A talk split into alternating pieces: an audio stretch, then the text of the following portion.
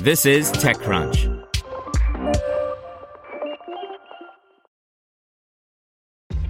This episode is brought to you by ShipStation.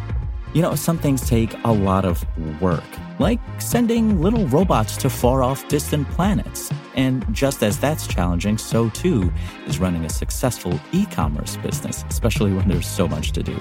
So I want to introduce you all to ShipStation. Now, I love using ShipStation because of its easy to use dashboard, which makes managing orders and printing labels a breeze and super smooth. Oh, and the customer service is just out of this world. It's exactly what you need to help grow your business. Sign up for your free 60-day trial at shipstation.com slash technews. That's shipstation.com slash technews. This is TechCrunch. The best tech of CES 2012. Ultrabooks, LTE, Nokia Windows, a 3D printer in every home by Brian Heater. Consumer electronics are a bad metric for gauging the passage of time, and frankly, consumer electronics shows are considerably worse. I've attended well into the double digits of CES and have largely experienced them in similar manner, as a week long flurry of news and shiny gadgets, filing news from trailers, press centers, hotel rooms, and convention center hallway floors in a sometimes quixotic attempt to define the year's trends. The halls of the Las Vegas Convention Center and its many satellite expo halls and hotel suites are thick with the ghosts of good intentions and forced obsolescence. That's the nature of the category. Some of the devices that have become our daily drivers over the past decade debuted at CES, but more often than not, devices come and go if they ever end up making it to store shelves in the first place. CES 2022 will be a strange one, a fact that has more to do with extenuating global circumstances than anything happening on the show floor, though last I heard, one of the Backstreet Boys will still be on hand to show off home boxing equipment. Questions around the relevance of in person conferences predated COVID 19, of course, though CES has always felt like an exception, owing to the importance of being in the same room with the hardware being announced. After narrowly missing pandemic related shutdowns in 2020, CES 2021 was a dry run for what an all virtual future might look like. The results were half baked. CES 2012, on the other hand, had none of those issues. After a bit of dip in previous years owing to a global recession, the show boasted its best ever attendance of 153,000. The growth would continue over the next several years as the event continued to take over Vegas, peaking again at around 182,000 in 2019, according to the CTA. In 2012, CES still felt like something of a phone show in a way that no longer exists.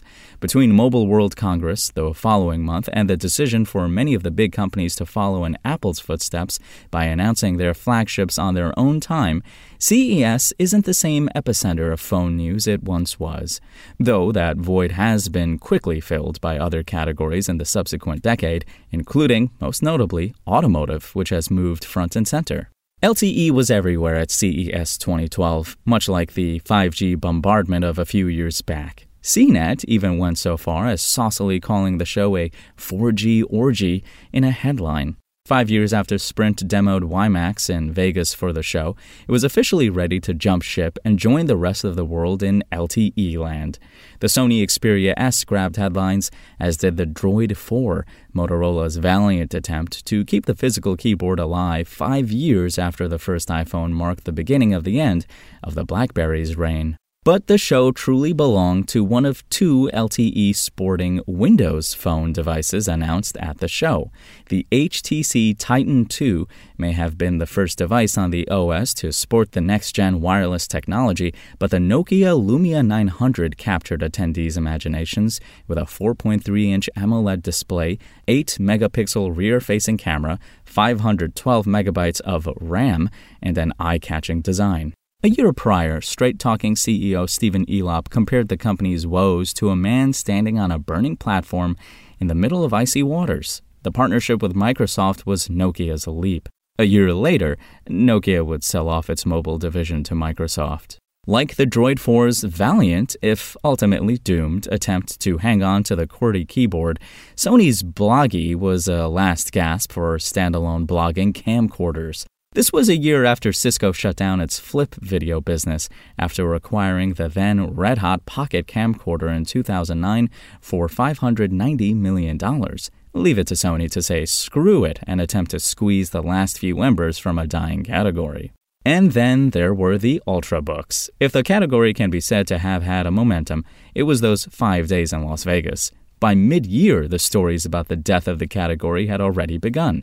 Coined by Intel and announced at Computex 2011, the category was the latest thin and light classification, really an attempt for PC makers to offer their own take on the MacBook Air. Intel offered strict guidance for the category, focused on things like thinness, weight, and battery life. The category was, ultimately, cost prohibitive and doomed by ever shifting goalposts of specs and the rise of smartphones and tablets. At CES 2012, desktop 3D printing was the future, and MakerBot was front and center. The NYC based spinout of the RepRap open source project used the show to debut the Replicator, a significant improvement over its previous Thing-O-Matic system. The system sported a Star Trek inspired name and felt like a major step toward a dream of a 3D printer in every home. Pricing, technical limitations, and the arrival of more advanced technology from companies like Formlabs damped the fortunes of many companies in the space in what ultimately proved a fairly massive tech hype bubble. A year later, MakerBot was acquired by 3D printing giant Stratasys, which has focused on the technology for the educational market. As always, CES brings plenty of concepts that seem destined to stay conceptual. The Samsung Smart Window is pretty much par for the course on that front. The transparent window display with touchscreen functionality captured the eye of many showgoers in an era where everyone seemed to want everything to be a giant screen, but never seemed to make it much further than CES booth dressing. As a footnote, the company has since invested in an artificial smart window as part of its C Lab initiative because, again, the consumer electronics industry is a weirdly cyclical one for all of its talk about forward progress. Ten years out, CES 2012 may appear more miss than hit. Certainly, the most hyped products tend to be the ones that suffer the most in hindsight. We never made it to 3D printers and smart windows in every home, but hey, LTE had a pretty good run.